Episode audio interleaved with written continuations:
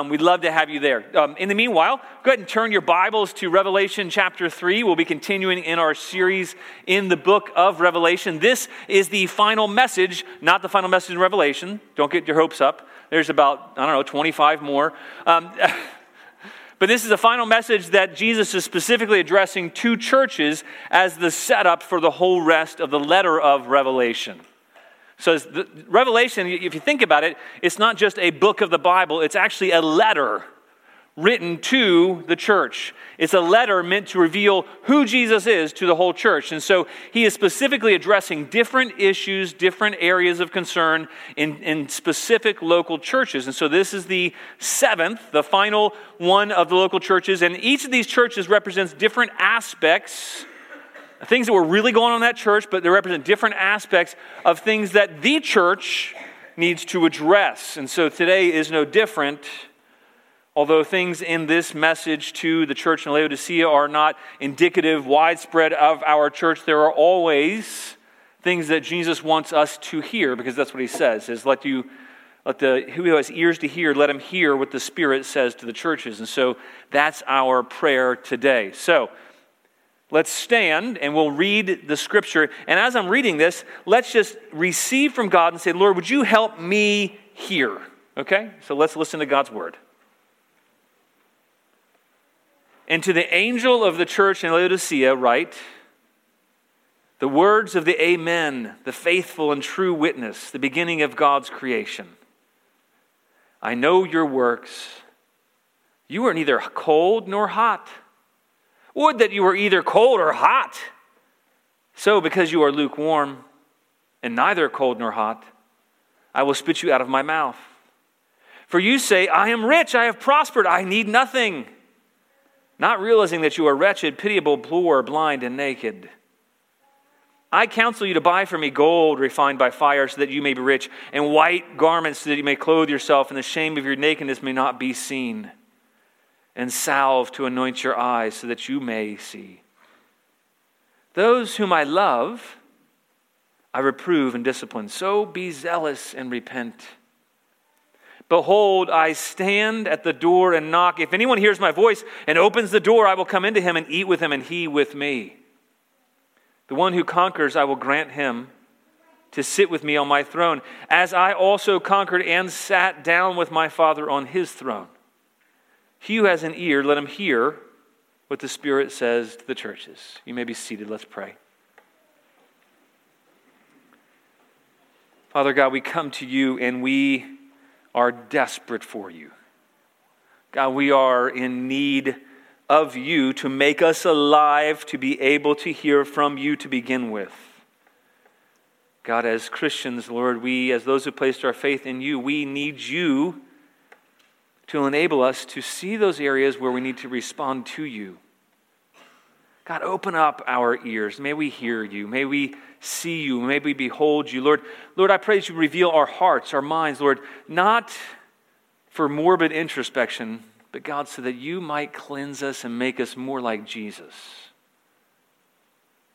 God, we want to hear what the Spirit is saying. So, Lord, we ask you to do that. God, I ask that you would work in my own heart, my own mind mightily.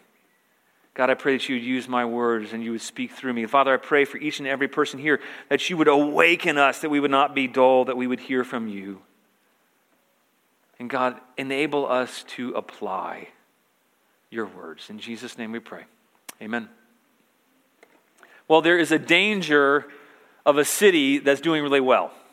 There's dangers that can occur when a city is doing great and the culture around is very optimistic and doing well.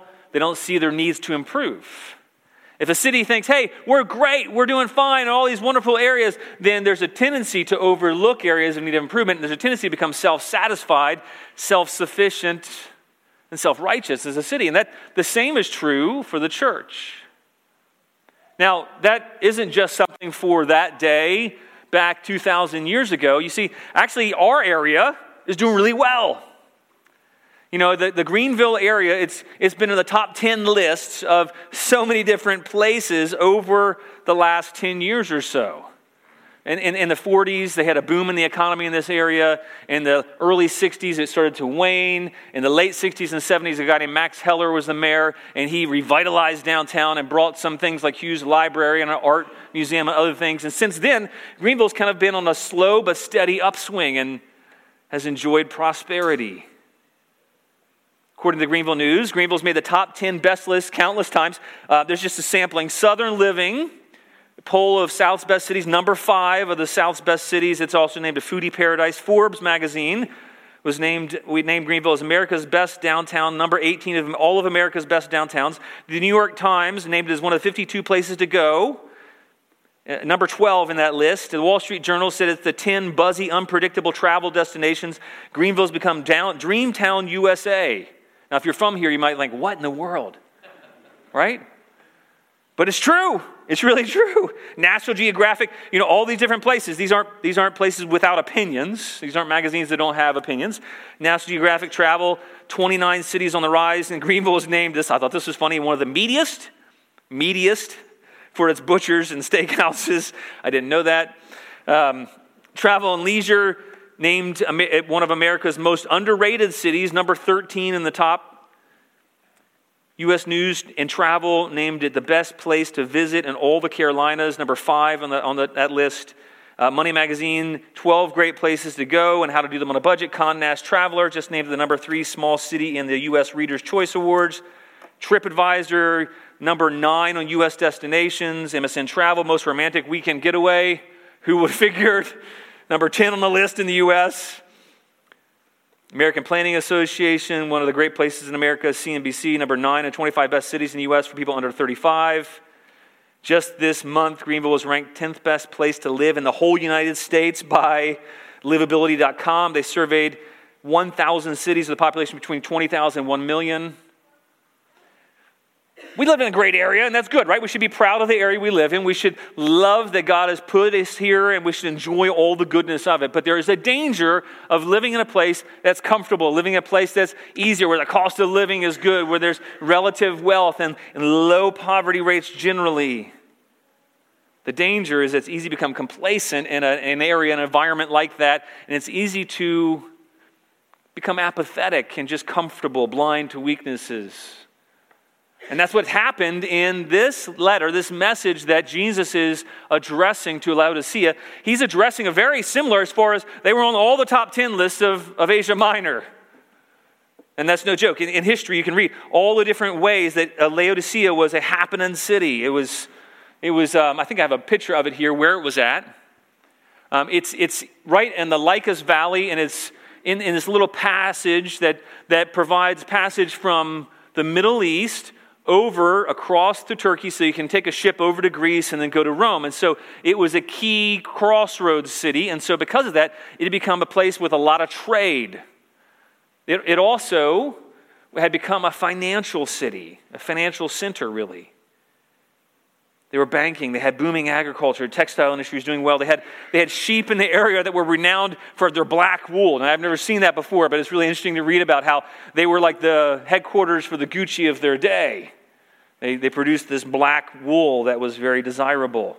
In fact, they had a, a very famous medical school in town, and there was the a world famous at the time ophthalmologist. Now, I don't know if they were called ophthalmologists back then, but a world famous eye physician was in Laodicea, and they had developed this salve that was known throughout the, the Roman Empire as being able to heal eye ailments.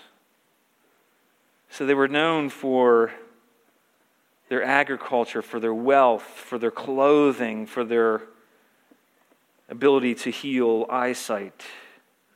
The town was a little proud. They minted their own coins. There was a major earthquake prior to this letter, probably about 20 years or so. And when the earthquake happened, Rome said, Hey, you know what we can do? We can help provide aid to rebuild all the cities in Asia Minor because we know you guys were hard hit.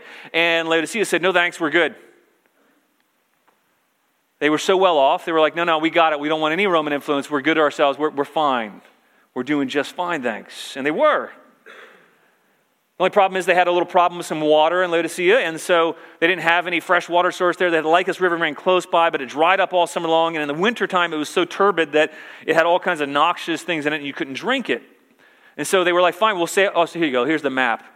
So right there in a little valley here. You see those little brown areas there. Those are big mountains. And I say big, like 8,000 feet high mountains. So they were one of the only places you could come through this river valley and you would pass through. So all the trade from the Middle East and Rome kind of went through that area.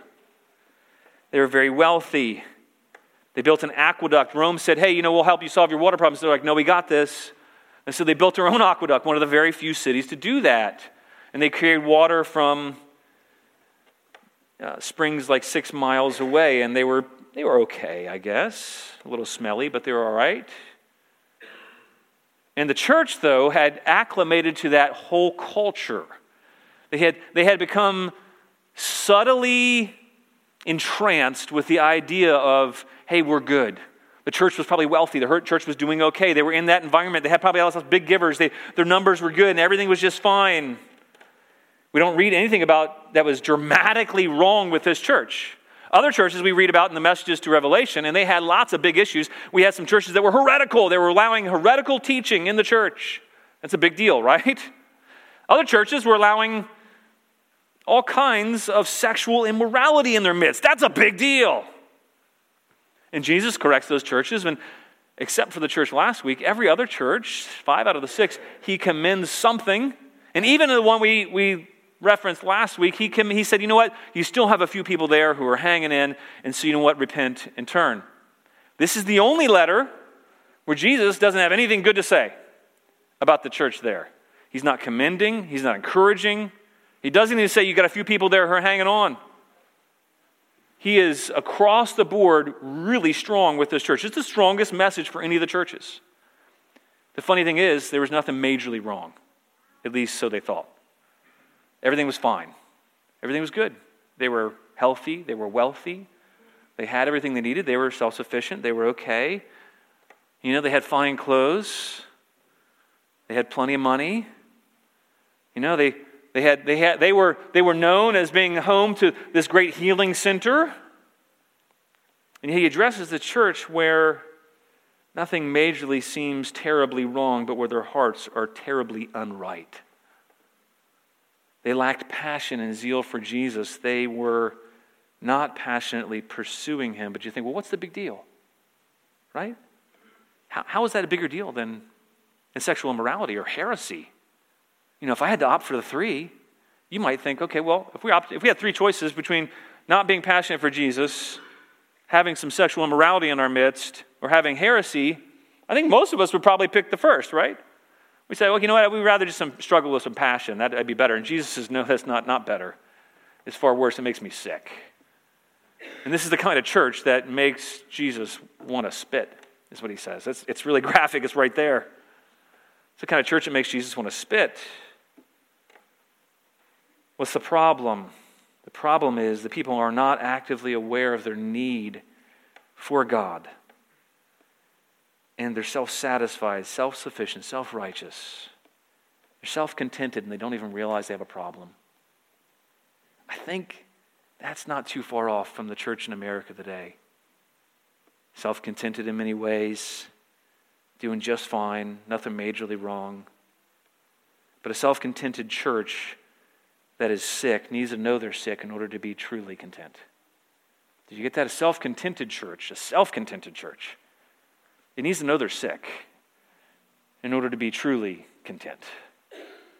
And so Jesus loves his church too much to let them be content with the way they are. He loves his church to let them settle, to be complacent, to let them be self sufficient. And self sufficiency, self righteousness is one of the biggest dangers to living for Jesus. One of the biggest dangers to living for Jesus.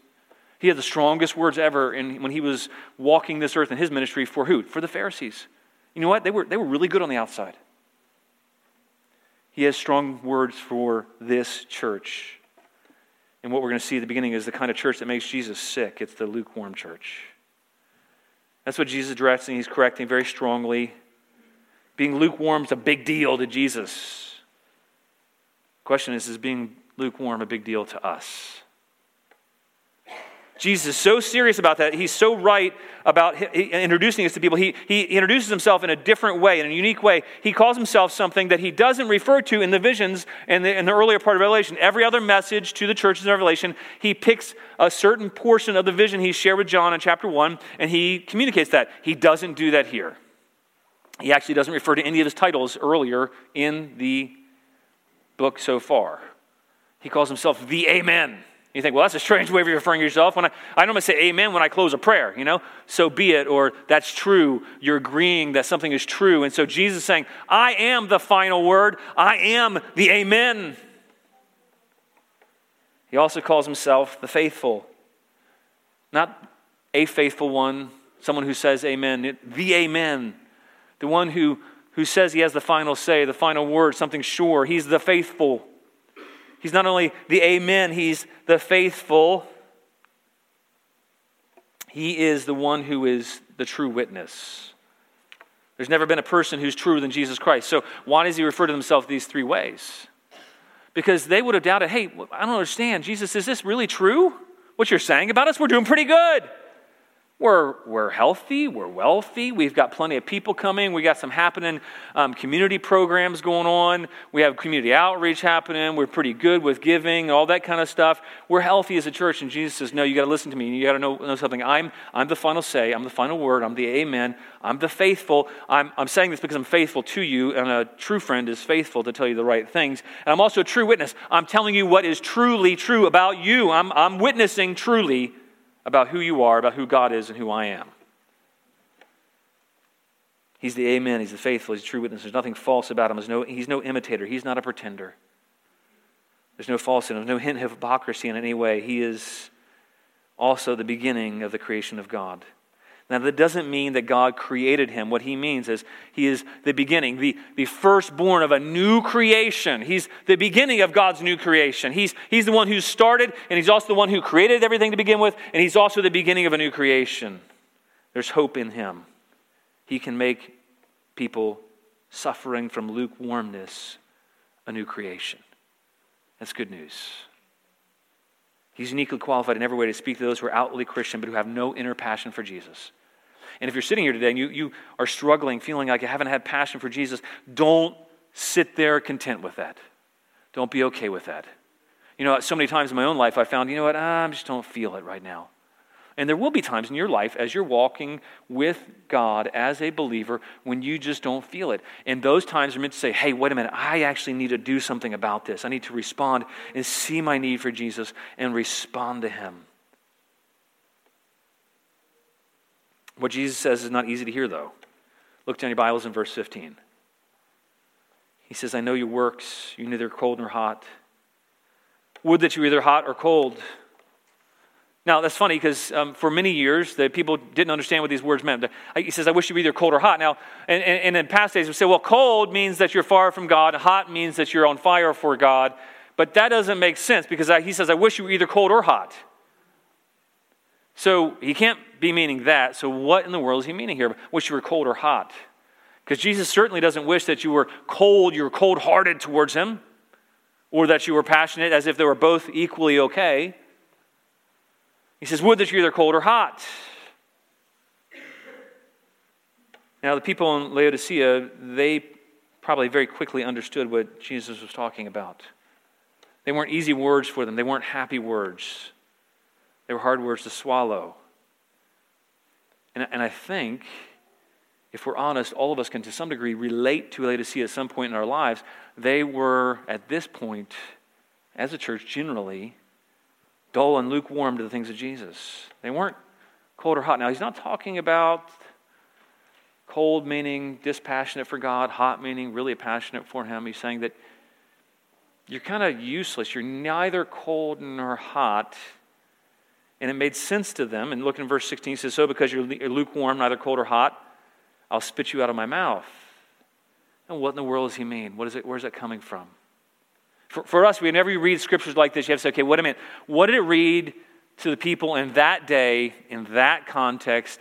Is there something here that I need to know about that context, that church. And it's helpful to know a little history. And most, most people, their eyes gloss over when you hear history, but there's, there's some parts of history that are really helpful to understand the context here. And so in this case, it's, it's helpful to understand a little bit about Laodicea.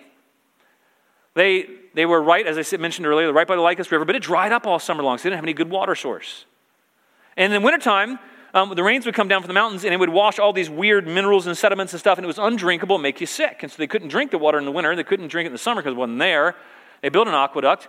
Hierapolis was known, they were about six, uh, six miles north of the city. They were famous in the area for their hot springs. They're like, I guess it would be like living close to Hot Springs, Arkansas. Although a little nicer, probably. Am I busting on Arkansas? Sorry. They were six miles south of Hierapolis, and Hierapolis was known to have these medicinal waters, these hot waters that people would go to from all around to experience some kind of medicinal properties. There was minerals in the waters. People would feel better. They thought there were healing properties to the waters there in Hierapolis. They were hot. South, actually east of east of the city of Laodicea was Colossae, and that's the, the church, the city where the the church of Colossae was located, the letter to Colossians was written to. And they were about 10 miles east of the city. And Colossae was actually known for incredibly fresh, cold, clear, pure water.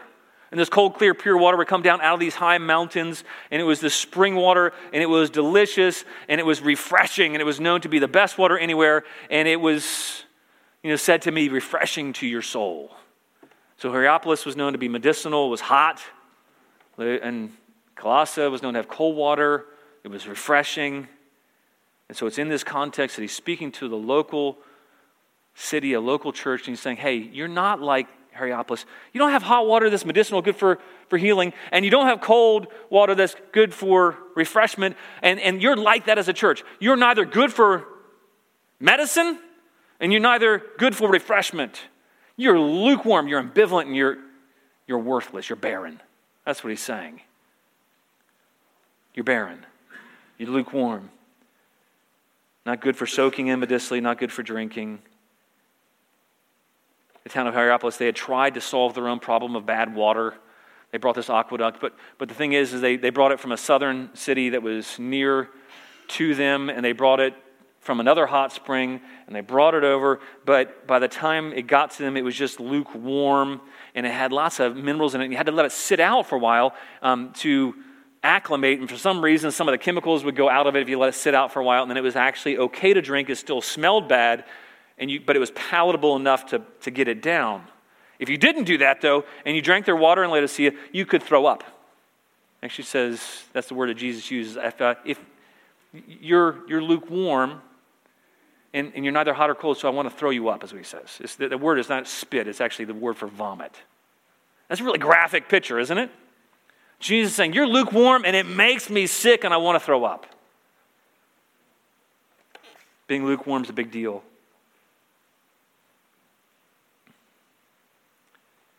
I don't know if you ever had well water with a lot of minerals in it. it can smell and taste pretty bad. My in laws still have that water on the hills in Virginia. And um, I, don't, I don't think they know anymore that it smells bad, but it stinks coming out of the tap.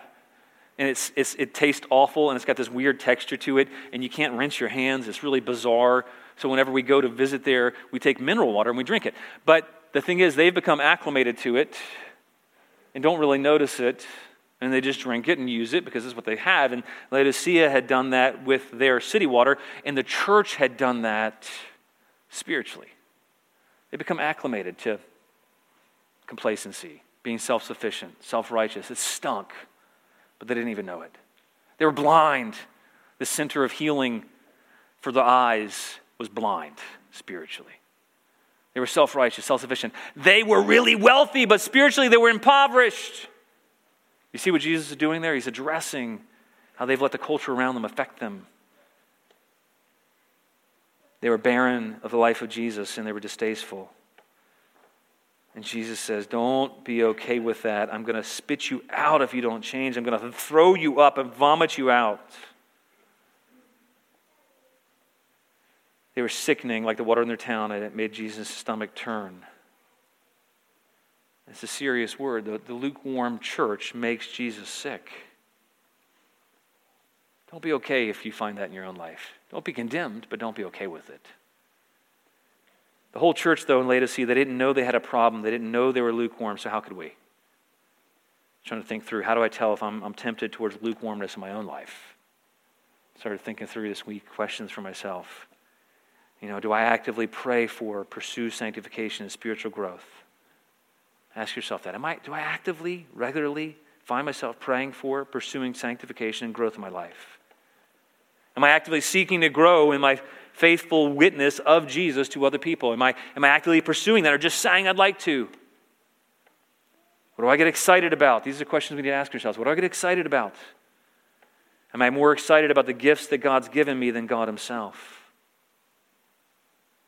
Am I more excited about a new job or a new thing or a new house than God? This idea of going to see a movie or reading a book or seeing a band in concert have more appeal to me than Jesus? What do I dream about or long for most in my life? You know, maybe, or if you're busy and you don't have time to spend with God regularly, do you miss it? I don't mean do you have this sense of obligation or duty, but do you miss it? Do you miss having fellowship with God? And do you miss it enough to make changes to make time with God happen? Or are you okay with the way things are? These are some really tough questions, right? They help diagnose where we're tempted to become self sufficient, where we're tempted to be self righteous, and where we're tempted to be lukewarm. And I think if we're honest, all of us are tempted in, in different ways here. You know, where do, where do I look for, for joy more? In social media or in God's presence?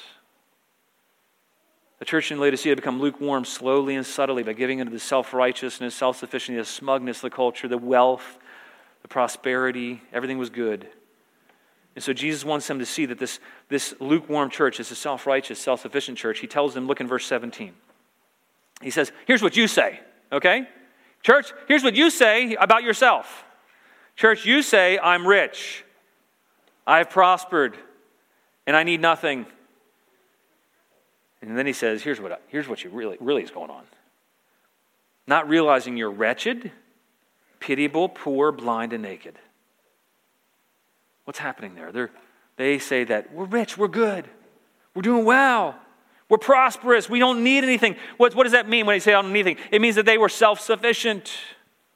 They were self righteous. They, they felt like they didn't need anything. They had no need for Jesus, really, that burned in their hearts, that made them, compelled them to go and seek Jesus on a regular basis. What they didn't know, they couldn't see. They were drinking the water. They didn't know that it was bad. He says, Don't realize, you don't realize you're wretched. And that's the same word, only other time in the New Testament is used when Paul says, you know, wretched man that I am.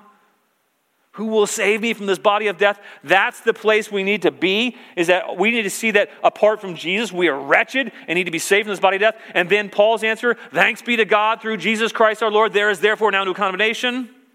But to get to that place of thanks be to God, you have to see your condition. And so he says, No, you don't realize it. You're wretched. You're pitiable miserable.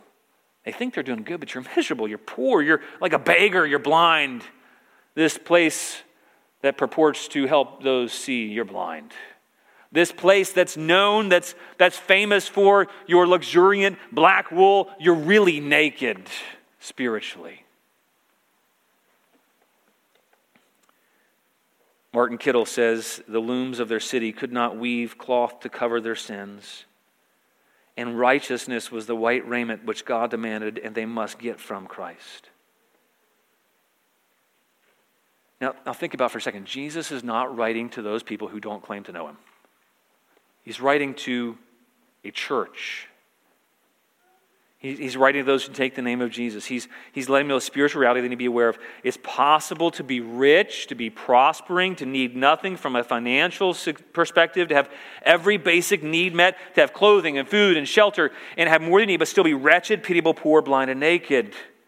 They had confused the good blessings of God that, that are good. And those things can be from God and to be reveled and, and say, Thank you, Jesus, for those things, but they're never to take our attention away from God.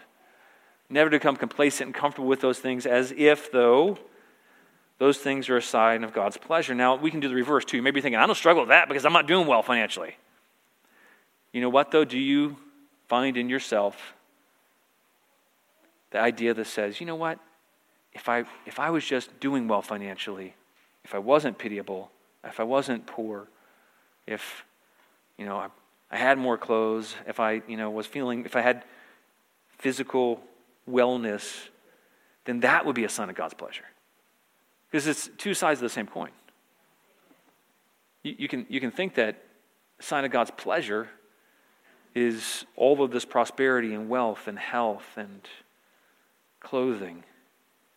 And he says, no. You know, either, either way, it's the same issue. But these people in Laodicea, they were self sufficient, self righteous, just like in Hosea 12. God indicts Ephraim. He said in Hosea 12 8, he says, Ephraim has said, Ah, but I am rich.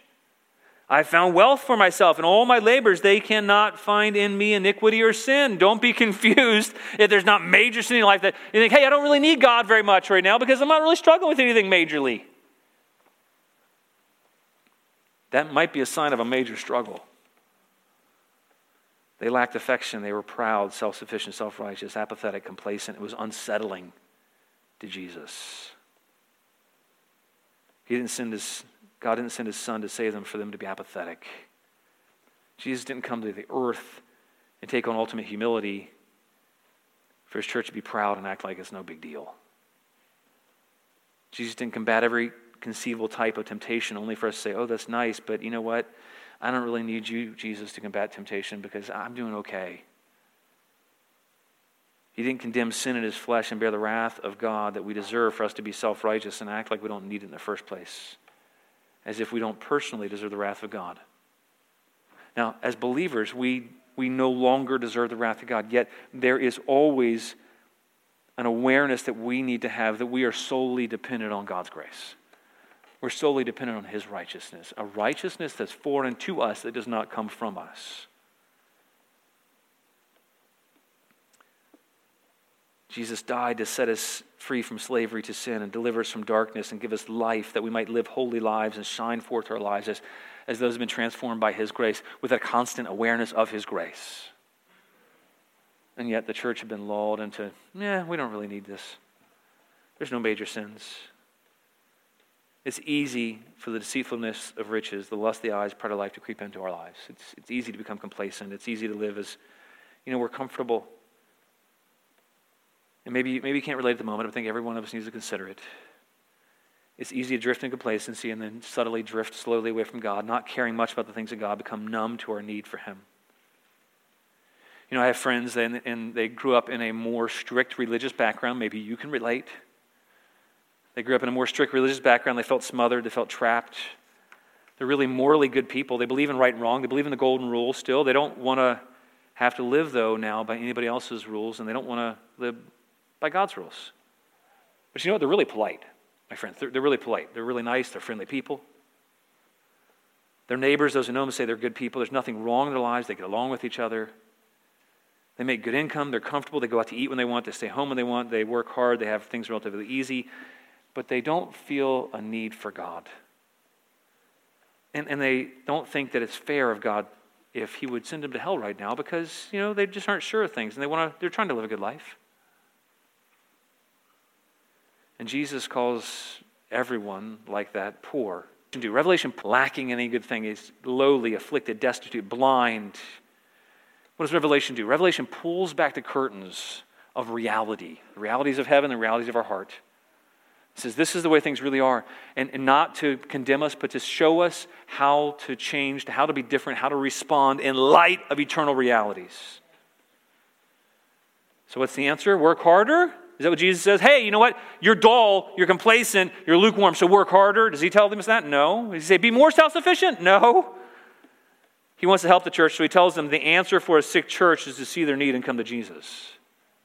The answer for a sick church is to see their need and come to Jesus. Look in verse 18.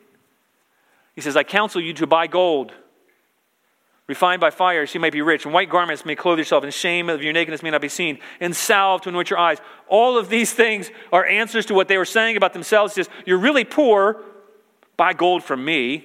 buy my riches. And by the way, you only buy those riches by coming to Him and acknowledging your need. You can't buy them with anything you do. Get white garments. What are those white garments? Those are the robes of righteousness. They thought they were clothed finally. He says, No, you're naked. You need the white garments that only I can provide, the righteousness that I have, not your own self righteousness. You try to cover yourself, and it's you're really naked. And then he says, You know, you think you're seeing well, but you're not. You, you need salve to anoint your eyes so that you're spiritually blind and you need to see. And how do you, how do you get those things? He says, Come to me to get those things. Come to me to get the gold, to get the white garments, to clothe yourselves, to anoint your eyes. I love that clothing picture. It's being wrapped up in the righteousness of Christ. So our shame's covered. Jesus is not trying to condemn them, he's trying to convict them so that they are not condemned. Whenever you experience a conviction of Jesus, that is a gift from God. He is not trying to condemn you. He is trying to get you to receive gold refined by fire, white garments, and salve. The only way the poor could get gold would be to acknowledge their need and ask for it freely. We buy gold from Jesus when we humble ourselves, when we see our poverty, confess our desperate need, and wholly depend on His mercy and grace alone. They weren't seeing clear. They needed to be healed with the salve that only Jesus could give, nothing they can make. So, what happens when a church sees their needs, though, and comes back to Jesus? What, what happens when their church finally wakes up and sees those things? When individuals in the church see those things? Coming back to Jesus, it means that He comes to us with everything. But there's something that has to happen first. Coming back to Jesus means he comes to us with everything. He brings everything that is truly beneficial, that we truly need, so we can find true contentment. But first, they need to repent. Look in verse 19. He says, Them whom, I love, I reprove and discipline. So be zealous and repent. If this is uncomfortable for you today, it's not because I, I like making people feel uncomfortable. It's if this is uncomfortable for you today, then think that might be God.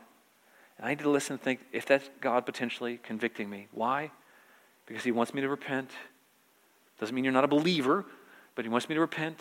Why? So I can receive His riches, so I can receive His clothes, so I can receive His ointment for my eyes. Proverbs 3:11, which is really kind of what Jesus is referencing here.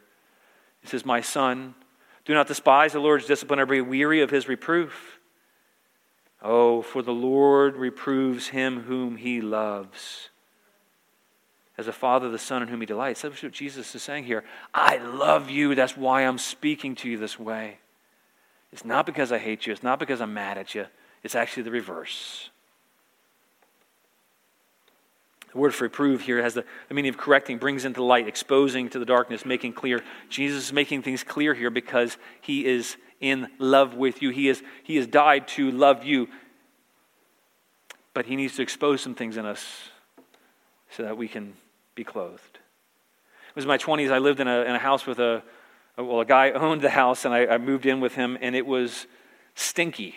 The house smelled bad, not just because he was a bachelor, but there was something unusually smelly about this place. And he bathed all the time and wore copious amounts of cologne. And by the way, so too much cologne. But um, so you're, Sorry, I, didn't, if you ever lived around somebody like that where you so much cologne, you're just overwhelmed. But he wasn't smelly, but the house smelled bad, and I couldn't figure it out. So one of the times when he was out for the evening, um, I can't. I think it was Julie with me. I can't remember who I took with me, and I got a black light. You ever, you ever get a black light and walk around your house when it's dark and looking at your looking at your house with it? Anybody ever do that before? Don't do it. It's nasty. It's nasty. The black light um, it fluoresces, it illuminates every speck of dust, every stain in your house, and it will gross you out. But I did this because I'd heard about that, and I thought, where's this stink coming from? Because I was living it for months, it was driving me crazy. I would clean, couldn't figure out where the stink was coming from. I walked all around the place, and I saw the back of his couch, and there's this huge stain on the back of his couch, and I found out later that his cat had sprayed it. He had a cat years before, gotten rid of it. It sprayed it, so that was a stinky place. So I sprayed the heck out of the thing with Lysol, cleaned that real good with him gone and then all over the house, anywhere I saw this fluorescing happen, I would spray with Lysol and clean it up. And, but I went into the kitchen, that was a mistake. Um, not, it wasn't just normal bachelor dirtiness, it was everything was glowing. It was like the Milky Way galaxy in there. I mean, it, it, was, it was horrific. I, mean, I'm not kidding. It was, it was glowing all over the place. And I was like, am I in a planetarium or, you know? And all these places were exposed by this, this light. And finally, you know, I couldn't figure out, okay, what in the world? And so I went over to the, the, the stove and I saw the stove had, was really dirty. I'm like, this doesn't look dirty, but it had all these glowing areas. And then I panned the light up and the hood above the stove, it, it was like this glowing panel above the stove. And I couldn't figure that out. I'm like, what in the world? How does that, that get so dirty? And, and I got closer and then I started smelling and I was revolted because it was the hood was stinky. That's where the house smell was coming from. I didn't, it took me months to figure this out. And so Obviously, I didn't cook too much there. So eventually, I took the hood down to figure out what was causing the smells and take it apart and clean it. When I took it down, there was about two feet of old bird's nest in that thing and all kinds of uh, different states of decay of birds. And, and, and it smelled horrific. And I about threw up. And so I cleaned it out. Thanks to what the light had exposed, I was able to get rid of what was awful and vomitous, and I was able to truly clean it. So it, revealed something really nasty, but it was good because it let me get it out. And, and we didn't have the problem anymore. And miraculously, he was like, Oh man, it smells great in here. really? You got to have like dead birds up there for years. But he had become used to it and complacent. He, he, he had become acclimated to it, and he didn't even smell it until it was gone. And, and, you know, God, Jesus exposes the things in our hearts. He shines his light. He shows us what's truly terrible in our hearts is pride, and self sufficiency, self righteousness. And he says, that lukewarmness, that complacency, that apathy, it is nasty. It's rotting. It makes me want to throw up. But here's the good news if you're zealous, if you repent, there is hope for you. And I have good things in mind for you. I want to give you everything. Now, to become so serious, look down at verse 20. This is probably one of the most famous verses in the Bible. And it's probably the most famously misquoted verses in the Bible as well. Jesus says, Behold, I stand at the door and knock. If anyone who hears my voice opens the door, I'll come into him, eat with him, and he with me. Now, this verse is often used of, of personal evangelism that Jesus is knocking at your door and wants you to become a believer. And that's actually not what this is about. He's writing to a church, people who are already Christians, who are apathetic, there was a practice in Laodicea that the Romans would institute that they had to, when Roman uh, proconsuls or Roman officials would come into town, they would have to open the door to them and let them in. And they hated it. And because it was happening all the time, they were crossroads and they, they hated that. And Jesus saying, I'm not going to do that to you. I'm not going to force my way in. But here's the problem I am knocking at the door of your church, and I'm not present in your church. Now, if you are a church and you're hearing that Jesus is on the outside knocking, that's bad news. Because if he's on the outside knocking, that means he's not on the inside with you. And so, what he's saying is if you hear my voice, open the door, church. If anybody in the church opens the door and hears my voice, I'm going to use that to bring revival. I'm going to come in and eat with him, have fellowship with him, and he with me. And so, he's addressing this church as apathetic and proud and smug. They don't think they need anything, and because of that, they put him out of the church. They don't need Jesus anymore. And he says, I'm standing here knocking, let me in. I'm not actually in your church gatherings. The gathering together as Christians, but the presence of Jesus is to be nowhere found. As one author wrote, they professed to know Jesus, but he had no place in their assembly. He's knocking, calling the many to saving response. So you may enter in. If anybody opens the door, he's going to enter that church. So that's helpful if you are in a church or if you feel like, hey, you know what? I feel like I'm apathetic. People around me are apathetic. Great. Respond. And there's a great promise. He'll come and have fellowship with you. And you know what? Through you, you can encourage others in the church as well. And he'll have fellowship and eat and dine with the church as well. And here's the incredible promise. I want you to hear this as we get ready to close here. This, there are some astounding rewards. When I said he brings everything to those who come to him, he comes with everything. Look in verse 20, 21. He, it's astounding. Not only in verse 20 does it say he'll come in and eat you with you and have fellowship with you, this, this close personal fellowship.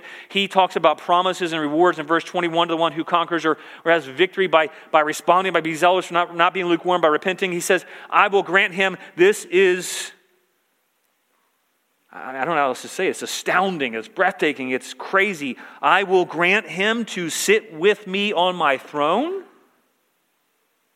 This is Jesus, the King of all the universe, who has earned the right to take up his throne. He has conquered every power. He has defeated our sins. He's carried our sins. He's taken God's wrath. He, in every way, has proven himself to be the righteous king of all. He has been given the throne above all thrones. And really, all of Revelation is all about that how Jesus is now on the throne. It might seem like everybody else is ruling and reigning in the world, but Jesus is on the throne. And he says something crazy here. He says, I will grant the one who responds and conquers in this way to sit with me on my throne. I, can't even fathom that. So, picture God the Father, Jesus the Son, Jesus sitting at the right hand of God the Father, reigning and ruling over all, everything, right? Because that's what Jesus, how Jesus describes himself. He rules and reigns over everything, every person, every power. That's his authority, his throne. And he says, one who is victorious in this way, I will grant him or her to sit with me on my throne. That's astounding. We don't deserve that. But he says, i am going to grant that because I, I love you and I can't wait for you to respond so I can welcome you to rule and reign with me. What grace. What mercy. You know, I used to want to be invited to the White House, you know, to go to the Oval Office and have some kind of unique privilege to be close to somebody with that much power and authority. I, mean, I think if you, if you were, you probably brag about your influence. Or maybe, maybe you like to go to the United Nations and have a seat there. But in Christ, He grants us His authority, which is far above every other authority. He says he'll grant us authority to sit with him, to participate together with him in his rule, his reign, his majesty, to have access to all the inner workings of the ruler of all. Well, what more could you want? What more influence? What more, what powerful, more strong friend could you want? What riches compare to the promise that we have in him? Gold that is refined by fire, white robes of righteousness eyes that see clearly. Just like Jesus conquered and sat down with the Father on his throne, he says, I want to bring you into that. That's a promise. That's a wonderful privilege. And so Jesus here, as he's correcting his church, is because he loves his church. And he wants to bring them everything good. And then he says in verse 22, look in your Bibles, he who has an ear, let him hear what the Spirit says to the churches. What does that mean? It means we need to listen and hear to apply. Maybe, maybe you're not there. Maybe you do have times that are good and, and regularly enjoying Jesus, but don't become complacent there. Have an ear to hear what the Spirit is saying. Respond to God and say, God, would you help me be constantly aware of my need for you? Lord, would you help me continually see and not be okay with the areas of my life that are acceptable sins? I mentioned before there's a book called Respectable Sins by Jerry Bridges. It's a, it's a great little book because it's, it's all about the things that we, we act like are respectable self sufficiency, self righteousness, pride, those things that we kind of all live with on a low level basis. And he says, No, those, those aren't okay. Don't be complacent with that. How can we respond by hearing this and say, you know what, Jesus, help me be attuned. Help me humble myself. Help me not be self sufficient. Lord, help me not look to other things to satisfy. Help me, God, not think that I'm okay because you provide in all these ways. But Lord, help me realize that you are gracious and good. And so, Lord, let that cause me to be grateful to you and respond to you in worship. Pray that God enable us to see by his grace and see our need for him. Renounce seeking the wealth the world has offers, our satisfaction, seeking the riches of Christ instead. Set aside filthy rags, self righteousness, and pride. See that you're naked. Wrap yourself in his righteous robes. Ask God to open up our eyes to see him. We will not be blind, to see our sins, see our need for him, and receive the healing power that only he can provide, the healing salve.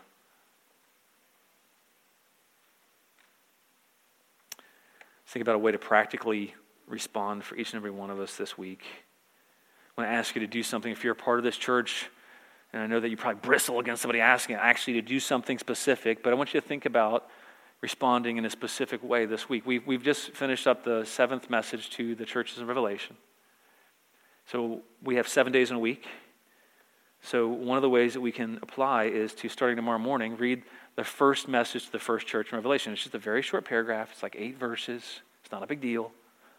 Read the very first letter. I can't remember, was it Ephesus, I think was the first one?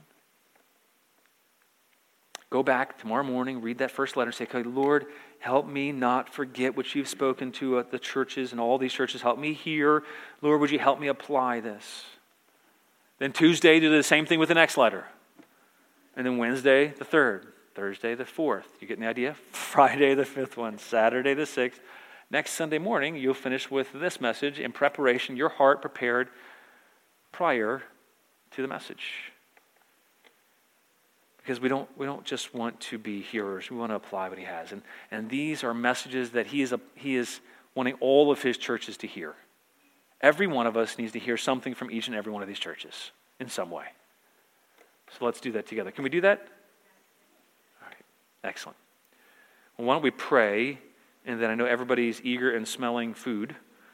Uh, we'll, I'll give some instructions after we pray, and I'll, I'll, I'll dismiss everybody. So let's pray together. Jesus, thank you for your word that pierces our hearts, that brings conviction. Lord, may we hate being lukewarm. Lord, may, may we set aside any complacency. Lord, may we respond with zeal.